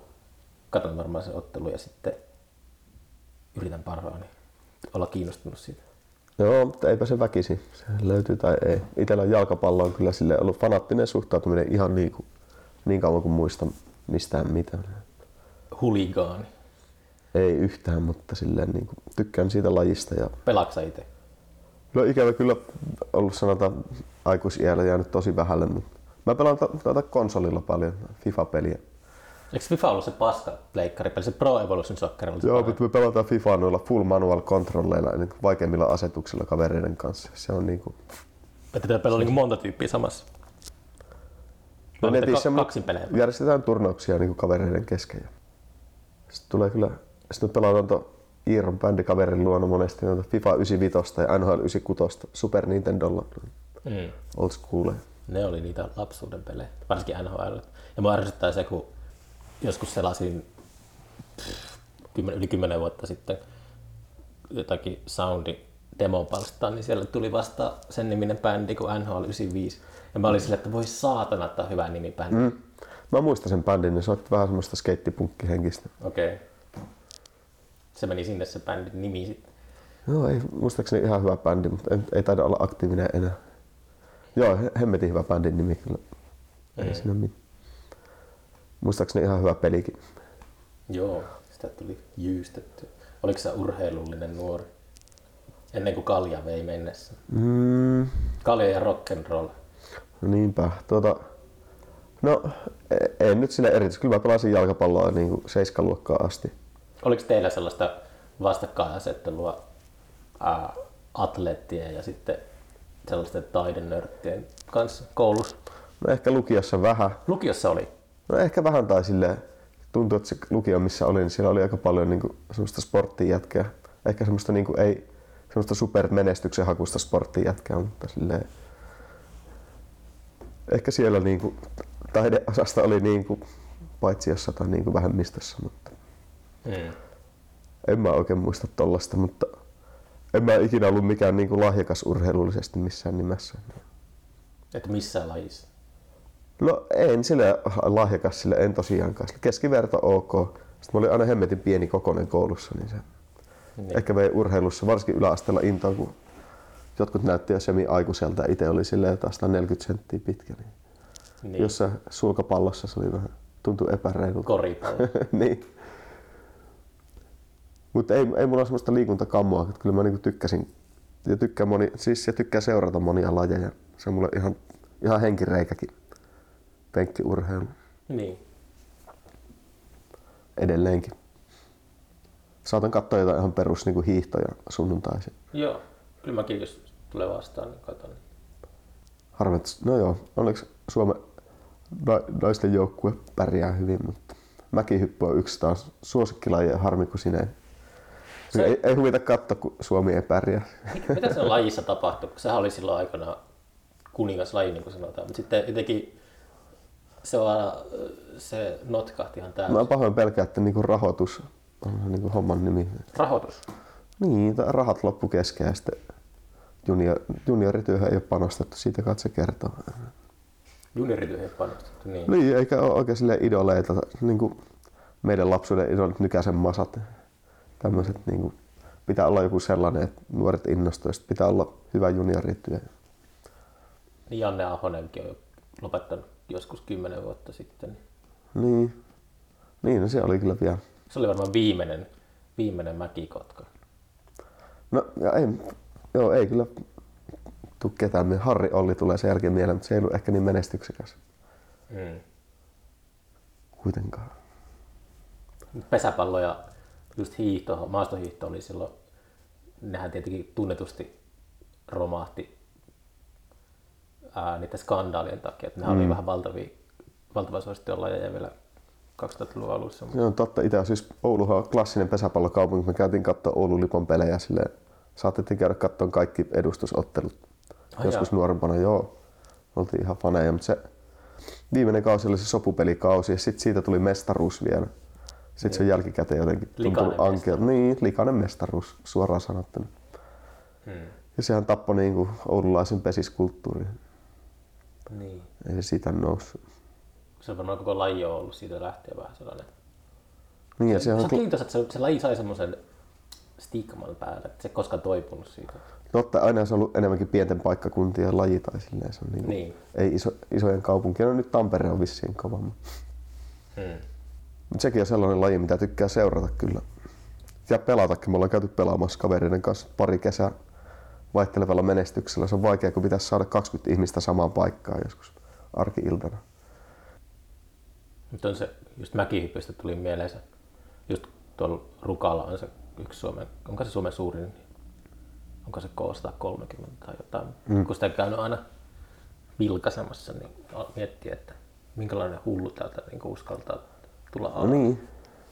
Se on no. Niin kuin satainen vauhtia sen hyppyrin nokalle. Ei jos oma laji kyllä, sen voi sanoa. Siisti laji, en ole ikinä käynyt katsoa livenä, mutta voisi kyllä joskus mennä. Sitten kun Suomi alkaa pärjätä taas. Pitäisi tuoda perinteinen tyyli takaisin. Mäkihyppy. No niin joo, ei mitään V-tyyliä. Vuosia sitten ennen podcastia mä puhuin Joose Keskitalon kanssa mäkihypystä. Mä muistan, kun Joose sanoi, että, että hänen mielestä se oli jalomman näköistä kuin silloin, kun oli perinteinen mm. tyyli. Se oli hyvin sanottu, että se näytti jalolta. Sitten se V-tyyli ehkä tai miten mä ajattelisin, aloin ajattelemaan V-tyyliä, niin V-tyyli on just ehkä semmoinen jotenkin aggressiivisempi ja hmm. semmoinen kapitalistinen tyyli. Totta. Itse kyllä sitä ikäluokkaa, että sillä lähinnä muistaa sen V-tyyli. Mä muistan, kun se vaihtui siitä. Sitten se oli semmoinen pieni tota, transfiguraatioaika, että osa hyppäjistä hyppäsi vielä perinteisellä hmm. sukset yhdessä ja sitten oli näitä uusia tyyppejä, jotka hmm. hyppäsi V-tyylillä. Ne oli niinku sekaisin siellä. Reilu peli kyllä, sitä siis silleen, sille joillekin ei oli, ihan ehkä pärjännyt enää perinteisellä sitten. Joillekin oli vielä, niin kuin joillekin perinteisellä hyppäillä, niin esimerkiksi tuolla A P Nikkolalla niin oli Jari Puikkonen oli toinen, niillä oli semmoisia sopeutumisvaikeuksia mm. uuteen maailmaan. Ne ei koskaan omaksunut sitä V-tyyliä. Ne, ne oli, oli niinku semmoisia vähän traagisia hahmoja, että ne menestyi perinteisellä tyylillä ja oli huipulla. Mm. Ja sitten tuli se uusi V. Ja tota, sitten ne niinku tipahti sinne hännille. Niin. Oi voi, semmoistahan se on maailmassa yleisestikin. Esim. Musassakin varmaan. Soundimaailmassa ja kaikissa. En mä tiedä kyllä nykyään. Hmm. Mikä on niinku kehityksen seuraava askel vaikka jossain soundeissa? Niin onko oikeasti semmoista superkehitystä vai onko vasta niin paljon eri tyylejä? Sitten huomataan, että niinku kaikki on ihan samalla viivalla. Tai jos miettii vaikka jotain kitarasoundeja, niin eihän ne nyt niinku hyvät kitarasoundit tai pedaalit ja kitarat on vaihtunut kauheasti silleen mm. hetkeen. Niin. Kuinka paljon loppujen lopuksi edes metsästetään uusia? No tietenkin jotain kokeellisen musiikin puolella, mm. tehdään kenttääänityksiä, mutta sinällään uusien äänien metsästys. Sehän mm. on sellainen... Löytyisikö sieltä sitten jotain? Mutta sehän on maailman ankea ajatus, että kaikki olisi tehty jo, ja monet on sitä mieltä, että musta tuntuu siltä, että kaikki on vanhan kierrätystä tavallaan. Ei tuommoisen ajatuksen maailmaan pitää ikinä mennä silleen, että se on... Ei, mutta se on, musta se on, tuntuu, että monet on sitä, tai siis sitä kuulee. En mäkään halua uskoa. Me, me puhuttiin tuolla jo tiedätkö, yhdeksänkymmentäluvun lopulla. Niin, niinpä. Meillä oli ekat bändit silloin joskus, niin mä muistan niitä keskusteluja, että niin. emme tiedä, kaikki, kaikki on jo tehty. Niin. Ja siitä on jo aikaa. Mutta mulle musiikin tekijänä aina tärkeä on se kappale. Hyvä mm. biisi on, niinku, ja mä oon tosi biisikeskeinen ihminen, en oo silleen... No kokeellinen musiikki, tykkään käydä kuuntelemaan kokeellista musiikkiakin livenä, mutta silleen... Ja semmoista on kiva tehdä itse tai jotain niinku vaikka... Silleen ilman päämäärää musiikki, tai m- miten se sanois? Nyt oli huonosti sanottu se... Mutta semmoinen musiikki, joka mm. ei noudata välttämättä sellaista rake- rakennetta, niin. mitä on niinku... Niin. Struktuuri on sille vapaampia. Niin, mutta itse olen tosi kappale- ja biisikeskeinen ihminen niin kuin omassa musiikin teossa. No, mä oon kanssa sanonut, että vaikka mä oon aina festariohjelman, niin mä tein sen aina äh, sille, että sen sydämessä oli kokeellinen musiikki ja sen ympärille kuorutti sitä, mutta mulla on aina ollut äh, kokeellisessakin musiikissa, niin mulla on semmoinen tietynlainen pop-sensibiliteetti. Mm. Että mä tykkään, jos kokeellisessa musassa on semmoisia koukkuja, joihin tarttoja, jotka muistuttaa jostakin ehkä niin, pop-musiikista. Pop-koukku, niin. Ja se pop, niin kuin superhyvän pop-koukun etsiminen on mulle semmoinen ikuinen elämäntyö. Tai silleen. Ja täydellisen pop-koukun ja täydellisen pop-biisin tekeminen loputon tavoite. En tiedä, onko se edes mahdollista, mutta silleen, mahdollisimman lähelle sen pääseminen. Ja sitten jos onnistuu jossain biisissä tosi hyvin, niin ei mikään yhtä palkitsevaa. Tai silleen. Oletko tehnyt koskaan, tai onko sinulla koskaan semmoista, että olet unohtanut täydellisen biisin? Että sulla on ollut joku, olet unessa kuullut jonkun riffin? Tai... On, siis kaikkein pahin, jos on menossa nukkuu, sitten on jo niin kuin siinä unen partaalla, sitten se alkaa soimaan päässä. Sitten ei jaksa ottaa sitä muistiin. Ei sitä kyllä, kyllä minä muistan tuohon huomenna. Ei sitä kyllä ikinä, ikinä niin kuin muista. Hmm. Mutta sitten toisaalta miettii, että oliko se sittenkään niin täydellinen, että jos se on täydellinen, niin ehkä sen muistaa sitä. En mä tiedä. Mutta varmaan mennyt hukkaankin paljon silleen. Että ei vaan siinä tilassa niin kuin jaksa ottaa sitä muistiin. Hmm. Toi on kyllä toi on hyvä kysymys. Tuo Paul McCartney kuulemma joskus heräsi sillä, että sillä oli Yesterday kokonaan siinä päässä tyylin. Tai... Se on Scrambled X, se oli se alkuperäinen nimi. Niin, eikö, niin, niin, niin ei ollut sanoja sentään vielä. Ja itse asiassa siis Satisfactionin riffi on syntynyt myös sillä. Tuota, Keith on herännyt jossakin hotellissa ja sillä oli joku raituri. Tuota, hmm. Se on soittanut yö, keskellä yötä sen. Tai milloin nyt Keith Richards herää, mm. mutta silleen herännyt uniltaan ja soittanut se Satisfactionin riffi tuota, nauhalla. Joo, tämmöinenkin on varmasti mahdollista. Tuota, ihan tuossa toisessa viikolla näin unta, että se oli helvetin hyvä biisi silleen, päässä kun heräsi. Mä en muista ihan tarkkaan, että siinä unessa tapahtui. Niin se oli tuo Iiron biisi, jonka se oli soittanut mulle edellisviikolla sitten. Niin sitten olisi tuota, kuullut... Iirolle pistänyt biisi, että nyt mulla on hyvä biisi tässä. No siis... Ab- Se olisi mennyt niin, jos mä en olisi tajunnut, että se on se biisi. Mut mä olin kuullut sen vaan niin kerran, mutta se oli mun mielestä niin killer biisi, että se oli jäänyt. Niin. Toi on hyvä, mikä että just on semmoinen valtava ego, että ei suostu antamaan toiselle krediittiä, niin sitten just alitajunta työstää tuolla. Hei, nyt mulla on tosi hyvä biisi. No siis noinkin on varmasti jollekin käynyt. Ihan varmasti. Tätä tyyppiä pitää käsitellä silleen, että se, se, se pitää niinku luulla, että se on itse tehnyt tämän biisin. Se on ainoa keino. Niin. Huhhuh. Nyt mennään aika, aika leveleille. Niinpä, olisiko se voinut noinkin esittää? Mm. Niin, palataan vielä Merriessiin, että se oli sun eka bändi. Mm. Uh, viime vuosikymmenen vaihteessa, miten sä sanoit, ah, kaksituhattayhdeksän kaksituhattakymmenen. No, kaksituhattakymmenen silleen, meillä liittyi kipparistiksi tuo Maria, niin siitä me ollaan laskettu. Niin. Ja silloin Maria keksi sen nimen myös siinä. Niin kuin. Se on hyvä no, nimi kyllä. Joo, niin onkin. Samaa mieltä. Joo, se on sellainen, just voisi olla jostakin, tota, mikä siis British Wave, tämmöinen kuusikymmentäluvun niin. nimi. Mersey Beat. Mun mielestä on myös kiva, kun siinä ei ole sitä the-etuliitettä. Sä tykkäät se etuliitteestä? Ei voi, se sopii johonkin, mutta siinä se on hyvä, kun sitä ei ole. Siihen aikaan vielä kaikissa, kaikki bändit oli semmoisia Z. Niin olikin, ja se oli se, se, ja se Suom... loppuun tietenkin. Se oli se Suomen, Suomessa oli se puu. Mä puhuin tuon The New Tigersin Walterin kanssa, mm. kun se oli vieraana joskus, niin just silloin puhuttiin siitä, että kun New Tigers oli kanssa sitä siihen aikaan, niin mm. kaikilla bändillä oli Z ja sitten S viimeinenkin. Joo, näin se on. Hyvä, että Suomessakin on tuommoisia liikkeitä, tai miten se sanotaan. Niinpä, sekin on kyllä hyvä bändi New Tigers. Mm. Kai se on vieläkin olemassa. Kyllä kai, ne varmaan kai asuu vähän eri paikkakunnilla. Valtteri tuli, ei sitä kauan mä näin, mä käyn ottaisin vähän Turussa ja sitten Nappu taitaa asua itse asiassa Helsingissä, mutta sitten me oltiin, mikäs se oli? Uh, me oltiin katsoa Kureniemen semmoista Dimi-instrumenttia, jota noi soitti tuolla Väinö Aaltosen museossa, niin sitten mun mm. nyt jo romutettu Twingo-auto oli siellä parkissa siinä edessä, me joutiin vodkaa sieltä peräkontista ja hmm. sitten Valtteri tuli siihen ja moristi pitkästä aikaa. En tiedä mitä ne puuhailee muuten. Joo, en ole, ei monen vuoteen nähty. Niitäkin kanssa yhteiskeikkoja tehty aikanaan. Hmm. Niin, taas yritin tehdä semmoista kronologista rakennetta tuohon, että puhuin Merjassa äh, alkuajosta, niin mm. oliko se siis, toimiko se niinku Oulussa se bändi vai oliko se ei, ei, muuttanut tänne? Oltiin, oltiin siis asuttu hyvä tovi ja kaikki. Niin, niin aivan. Joo. No en, muutin, muutin Sivariin tänne yhdeksäntoistavuotiaan. Kyllä siihen asti ihan Oulussa asuin. Niin. Ja sitten Oulu on ollut aina silleen läheinen. No, äiti muutti sieltä toissa vuonna pois, nyt on ollut vähän hiljaisempaa, mutta silleen hmm. on aina käynyt tosi paljon siellä. Hmm. Silleen. Viihdytellä Helsingissä kuitenkin. No joo, silleen... Nyrpistit nenään. No ei siis... Silleen... On tääkin silleen, kyllä täältä on kiva päästä välillä poiskin. Mm.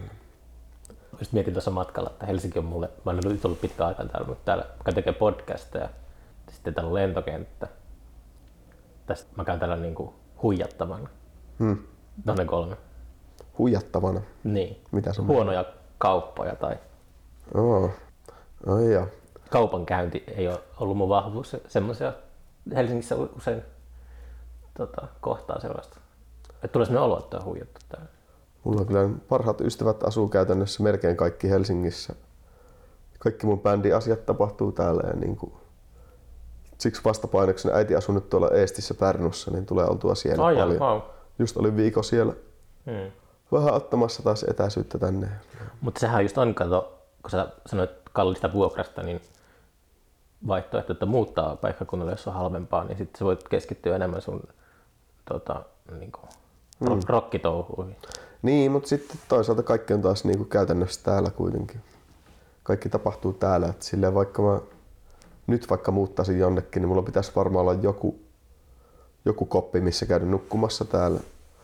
Mm. Mä, niinku, mä en tykkää olla ihmisten nurkissa tai silleen, mulla pitää olla oma tila. Niin. Onko sä traumatisoitunut, onko sulla ollut sellainen vaihe elämässä, että sä oot joutunut viettämään aikaa ihmisten nurkissa, et halua enää missään nimessä? Ei mulla kyllä ole sellaista ollut. Mulla... Okay. Jos on niin hyvin, niin kuin ihan viikko tai jotain. No, mulla, mulla on ollut sellaisia vaiheita elämässä, että mä oon joutunut olemaan sohvilla paljonkin. Niin nyt on ollut sellainen, että jos on pakotettu, pakotettu niin sitten kyllä ahdistaa tosi paljon. Joo, ei mulla on ihan pakko olla se oma pakopaikka, mikä vaan niinku tavallaan mun. Mm. Tai sitten jos asuu kumppanin kanssa, niin yhteinen, mutta kuitenkin. Niin. Tai silleen, tavallaan sosiaalinen ihminen, mutta sitten niin kuin se sosiaalinen mitta täyttyy tosi helposti ja sitten pitää saada olla niin kuin... Tuleeko sitä änkyrää, jos, jos ne on vaivattu liikaa? Saleen tuleekin, mutta niin kuin sanoin, niin mulla on aina ollut kyllä se oma pakopaikka. En ole ikinä tehnyt kuukauden kiertueita tai mitään kuukausia. Onko sun bändit aina sellaisia? Toimiko ne hyvässä hengessä vai onko siinä semmoista diktatuuria tai jonkunlaista itsepäisyyttä? Vai onko jotenkin semmoinen, kaikki on aina niin kuin hankidoori? Ei tietenkään. Silleen, jos tunnetaan ihmiset keskenään kymmenen vuotta, niin kaikenlaista aina tulee, mutta totta kai sen niin kuin perusfiiliksen pitää olla hyvä, että jaksaa sitä. Sille on käynyt tuuri. Mm. Aika vähällä on päässyt jossain jäsenmuutoksissa, kun vertaa moniin muihin bändeihin. Niin. Mutta ei tietenkään. Sitten bändihan on vähän niin kuin laajennettu perhe, että siinä aletaan tunteen toisensa niin hyviä, että kyllä se niin kuin kaikenlaista tulee. Mm. Ihan niin kuin parisuhteessa tai perhesuhteessa tai missä vaan. Niin. Mm. Sulla on nyt te... Ilmeisesti onko toi, mitä nuo pojat värkkää tuolla kammarissa, niin toi Future Box, niin onko se seuraava julkaisu, jolla sä oot mukana? Katsotaan mikä valmistuu ensin. Tässä on nyt viisi julkaisua niin kuin työ alla. Tää taisi olla nyt eka vuosi, missä ei niin kuin yhtään omaa niin kuin fyysistä julkaisua, missä on itse tehnyt biisejä. Toi hmm. Iiron toi Palm Pillows -bändi. L P tulee ihan näinä hetkenä painossa. Siinäkin kyllä... Sanotko vielä sen nimen uudestaan? Palm Pillows. Silloin, niin. Pitäisi, minä en sanonut nyt tuosta kiinni yhtään. Mm, niin kuin palmutyynyt. Palm Pillows. Palm Pillows, anteeksi. Palm, no mä mietin, joo, joo, joo. Tuossa on testipressi justiinsa. Se on nyt... Se on i- Asetaatti. Joo. Pääsin laulan taustoja siihen suosikkibändeen, mutta ei ole sinänsä itsellä muuta roolia niin. Sillä levyllä. Mutta siinä on kyllä, niin jos englanninkielisestä kitararokista puhutaan, niin... Ihan... Onko se kanssa tuolla Nilsiän kadun siellä meningessä? Onko se sitä, sitä porukkaa kanssa? Ei ole. Meillä on treenissä tuolla Sörnäisten rantatiellä ollut iät ajat. Ai, okay, joo. Kun se, mä oon käynyt tämän podcastin kanssa kolme-neljä kertaa siellä aina eri mestassa siellä Nilsiän kadulla, niin tuli semmoinen olo, että täällä varmaan treenaa suuri osa Helsingin bändeistä. Joo, siellä on ihan hemmetisti kaverit, erilaisia työhuoneita ja treeniksiä ja kaikkea, kun se on joo. Kunnon keskittymä. Joo, ei mulla ei ole itsellä ollut mitään niin kuin tilaa, mistä maksasi siellä ikinä. Niin, niin. Vuodesta kaksikymmentäkaksi on sitten ilmeisesti tulossa, jos sä oot pula, pulautettua noita. Joo, sehän tässä on myös tuo fyysisten levyjen teko tuntuu niin vaivalloiselta välillä, kun kallista ja hidasta. Ja sitten. Mut sitten jos sen pistää pelkästään nettiin sen biisin, niin se tuntuu jotenkin puolittaiselta julkaisulta. Kun niin. Itse rakastanut, niin kuin täälläkin näkyy, niin kuin rakastan fyysisiä levyjä, se on mulle niin kuin... Hmm. Mä niin kuin, ne on mulle käyttötavaraa, mä soitan niitä aina kun on kotona käytännössä. Hmm. Onko sulla oma musiikkia julkaistu silleen, että sitä on ainoastaan internetissä? Ei ole niin kuin ollenkaan fyysistä? On, mutta tosi vähän jotain yksittäisiä biisejä. Kyllä mulla aina se tuntuu tehty... jotenkin hassulta. Niin, olemme aina tehty vähintään kasetti sitten, jos jotain, niin. jotain on laittanut pihalle. Onkohan toi joku semmoinen juttu, että kun toi on aina peilaa omia tuntemuksia, niin että onko asia semmoinen juttu, että tuosta kannattaa parantua? Ei sitä kyllä tarvitse parantua. Sitten kasetin tekohan on onneksi halpaa ja, ja C D:kin tulee vissiin kohta takaisin. Niin. Kyllä se laiva kääntyy, laiva kääntyy. Mä just mietin, mitkä on niinku C D niitä hyviä puolia verrattuna vaikka vinskoihin ja kassoihin. Se on ainut format, missä voit kuunnella sen levyn kokonaan silleen yhtä nappia painamalla. Niin. Ei tarvitse vaihtaa puolta. Ai niin, ja halpa tehdä. Ja no. Mm. En mä tiedä. Niin kuin mä sanoin, mä en ole mikään supersoundi-ihminen, että mä ostan paljon kyllä C D-täkin. Jos on vaan semmoinen levy, kun ei tule netistä kuunneltua silleen, kun no ehkä liikkuessa paikasta toiseen tulee kuulokkeilla kuunneltua, mutta mä niin kuin kotona kuuntelen kaikki fyysisiltä levyiltä, niin silleen tulee ostettua kyllä C D-täkin. Niitä saa tosi halvalla. Semmoisia perushyviä levyjä, mitkä maksaa vielä kymmenen euroa kymmenen vuotta sitten, niin saa olla viidelläkymmenellä sentillä. Mm. Tuosta tuli mieleen just Twingossa tuli kuunneltua musiikkia paljon, niin kun ajeli autolla ympäri maata, niin jännää, että kokeellisen musiikin kuuntelu loppui kuin seinään. Koska jos usein saattoi se levy kuulostaa, se musiikki kuulostaa sellaiselta tai se äänitaide, että ei ollut varma, että onko auton moottorissa joku vialla. Hmm. Yhtäkkiä alkaa kuulumaan jotakin pörinää sieltä, mitä helvettiä, että onko tuolla joku... Niin. Alkaa huoltavalo palaamaan sitä levystä. Niin. Niin sitten jännä, tajusin nyt vasta, että tuota, autoillessa on tullut kuunneltua tosi paljon musiikkia, ihan hirveät määrät musiikkia, mutta on ollut aika silleen just palannut semmoiseen perinteisempään, että on just käynyt läpi jotain vanhoja rockibändejä ja tämmöisiä. Hassua. Ja mä muistan, mä kuuntelin tota Ilpo Väisässä jotain, uh, jotain pan, ehkä Pansonikki tai tällaista, mutta se kuulosti just semmoiselta, niin kuin, että Puolan jakaja on kärähtänyt. Ja... Hmm. Ei semmoista kuunnella. Autossa pitää kuunnella Bruce Springsteen ja C C R hmm. ja Dire Straitsia. Mites Weezer, Pinkerton ja... Hmm. Weezer on... No joo. Mä Weezerin mulle... Kerran kävin Weezer soitti tuolla... Mä pidin aina sitä Buddy Holly -biisistä. Se oli Happy Days-video. Se oli, hmm. se oli jotenkin tosi hieno poppibiisi. Ei se... Se ei ollut ikinä oikein mun juttu. Mä olin kerran tuolla... Los Angelesissa, kun ne soitti ilmaiskeikaa Ameba-levykaupassa, niin mä hmm. pälyilin sitä sieltä vähän aikaa. Ne oli jo ennen näyttänyt samalta kuin siinä Buddy Holly -videossa. Niin, se hmm. niin mikä oli vuosi? Ja kaksituhattaseitsemäntoista. Äh. Ei se ole mikään Weezer, tai siis hyvä Weezer loppuu sinne joskus. Pinkertonin B-puoli. Onko sä intohimoinen Weezer-fani? On, on siis sehän niinku... Se oli joillekin niin kaikki, tärkeä siitä kaikki lähti. Kaikki lähti Weezeristä? No siis oikeasti silleen niinku pääräjättävistä bändistä. Se ja Oasis. Mis, miten Weezer räjätti sinun bändiä? No, silloin joskus, mitähän, milloin se osti tietenkin.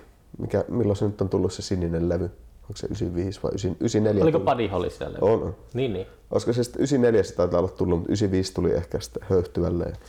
Se oliko teillä semmoinen... Se toimii vieläkin kyllä, sillä ei sitä liian usein pysty kuuntelemaan. Kuusamossa oli semmoinen kahtiajako, että sillä osa kuunteli englantilaista musiikkia ja osa kuunteli amerikkalaista musiikkia. Se oli sille selkeästi, niin kuin puhutaan yhdeksänkymmentäluvun puolivälistä, että se oli ehkä just... Totta kai kun mä kuuntelin silloin brittiläistä musiikkia ja silloin just oli tämä brittipoppi oli pinnalla ja sitten ajattelin sitä, että amerikkalainen musiikki oli jo väsynyttä, mitä oli, tiedätkö krunge oli jo mennyt ja... Mm. Cobain, Cobain oli poistunut keskuudestamme ja se mm. oli jotenkin väsynyttä se amerikkalainen musiikki, mutta silti oli sel- selkeä, niin kuin, että toiset tyypit kuuntelivat Smashing Pumpkinsia ja tällaista. Mm. Ei ikinä tietenkään, kukaan ei kuunnellut kaikkea, että se oli, piti kuunnella jompaa kumpaa, piti kuunnella joukkueisiin. No. Itse kuului just siihen englantiporukkaan. Mä kuuntelin kyllä ihan tyytyväisenä brittipoppia ja noita no Smashing Pumpkins yksi rakkaampia bändejä kanssa. Niin. Ihan tyytyväisenä kuuntelin sekaisin niitä kyllä. Hmm. Ja Suomi noita levyyhtiön bändejä, jotain tollasia. Tai minkä levyyhtiö? Siis levy, levyyhtiö. Niin, niin, joo, joo. Ne oli kans samaa aikaa silloin joskus. yhdeksänkymmenvuotiaana, mitkä niinku kolahti. Hmm. Ja tietenkin siis meillä alkoi näkyä M T V silloin. Niin se. Ja vähän myöhemmin Jyrki -ohjelma ja kaikki tollaiset. Ne oli niinku... Telkkari oli aina päällä ja sieltä niinku imettiin kaikki mitä tuli. Mm. Se Jyrki saattoi olla vielä, mm. muista kenen kanssa mä puhuin siitä, mutta se tuli just iltapäivällä, kaikki pennut kattoi sitä ympäri maata. Ja... Kun esimerkiksi äh,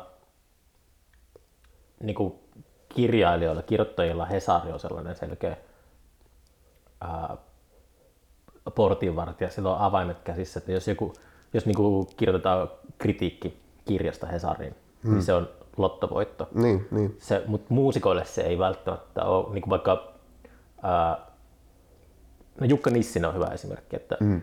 Jukasta oli aivan fantastinen Hesarissa se juttu, se oli aivan niin kuin loistava haastattelu mm. ää, tässä syksyllä. Ja...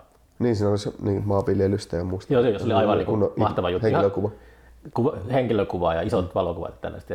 Mutta sitten pari viikkoa menee siitä ja Jukka oli keikalla niin kuin Oulussa ja mm. sitten ei se niin kuin, vaikuttanut lipunmyyntiin millään tavalla. Et se saattaa pari päivää olla silleen, että niin kuin, jos on tuommoisessa lehdessä juttu, niin sitten jos Jukalla olisi keikka jossakin semifinaalissa, niin se saattaisi myydä lippuja sen Hesarin jutun takia sinne. niin. Muusikolla ei ole sellainen sama, Hesarilla ei ollut sellaista väliä. Vai niin. Onko sekin ajasti, olisiko se niin kymmenen vuotta sitten ollut relevantimpi juttu? Niin kuin mä, mä mietin just sitä, että Jyrki saattoi olla silloin niin vuositoinen vaihteessa yhdeksänkymmentäluvulla silleen, että jos bändi soitti. Muistan, kun mulla oli silloin jo tuttujen bändejä soitti siellä, niin mm.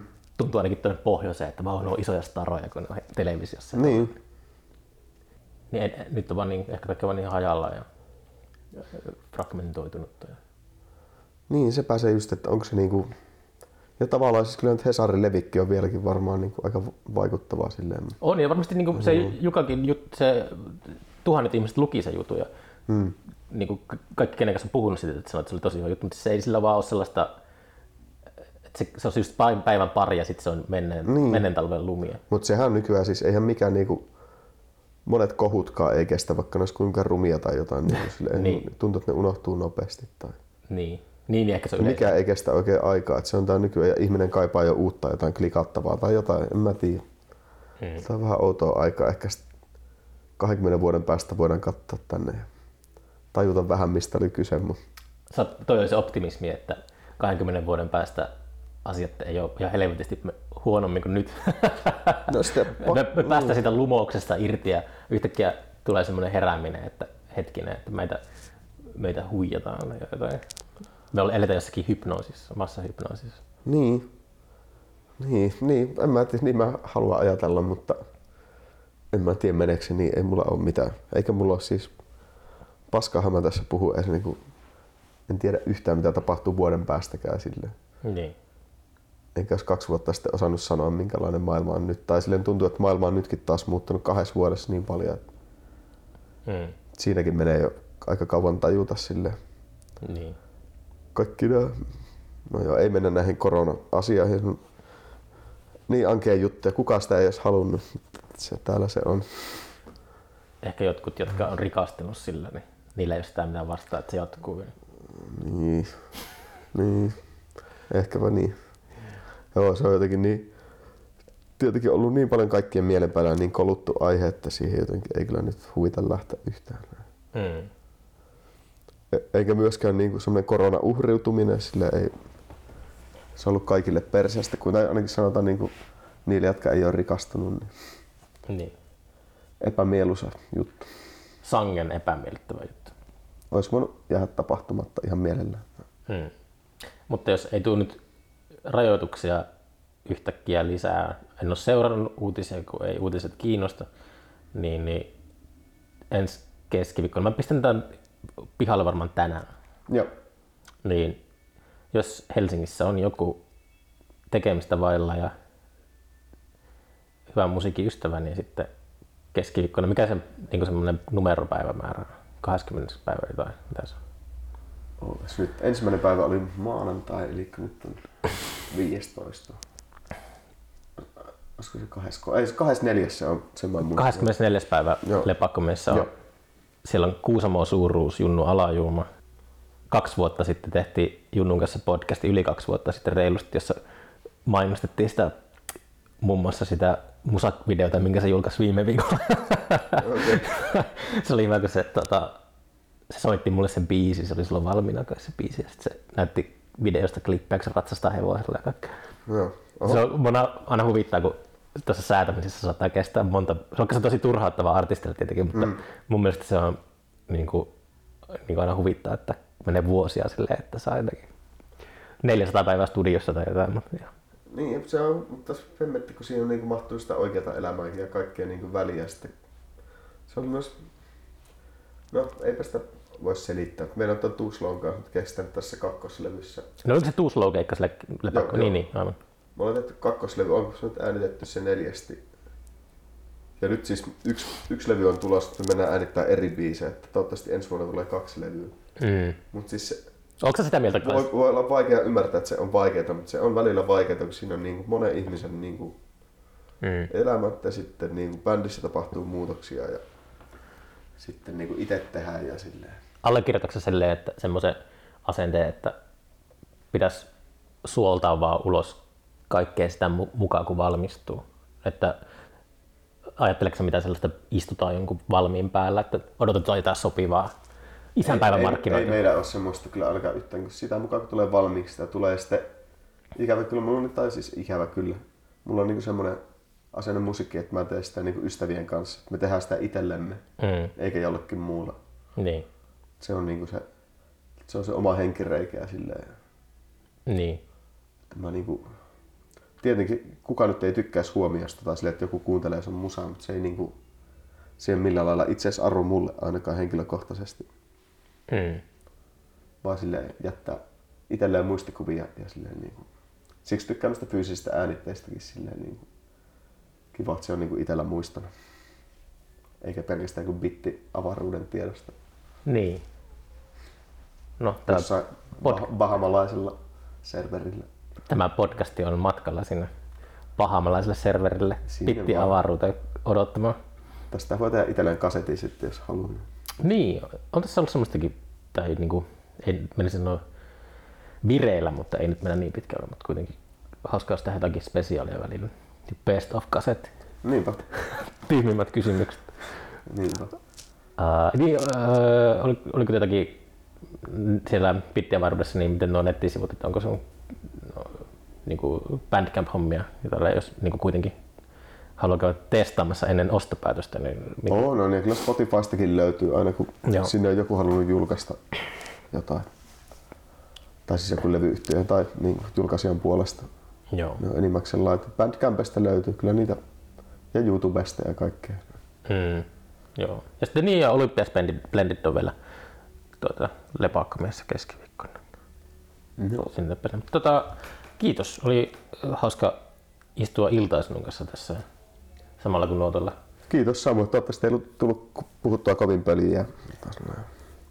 Ei ollenkaan, ei ollenkaan. Mutta eipä te... näitä tarvitse itse kuunnella. Toivottavasti joku nauttii kuuntelemaan. No niin, tai morjes. No,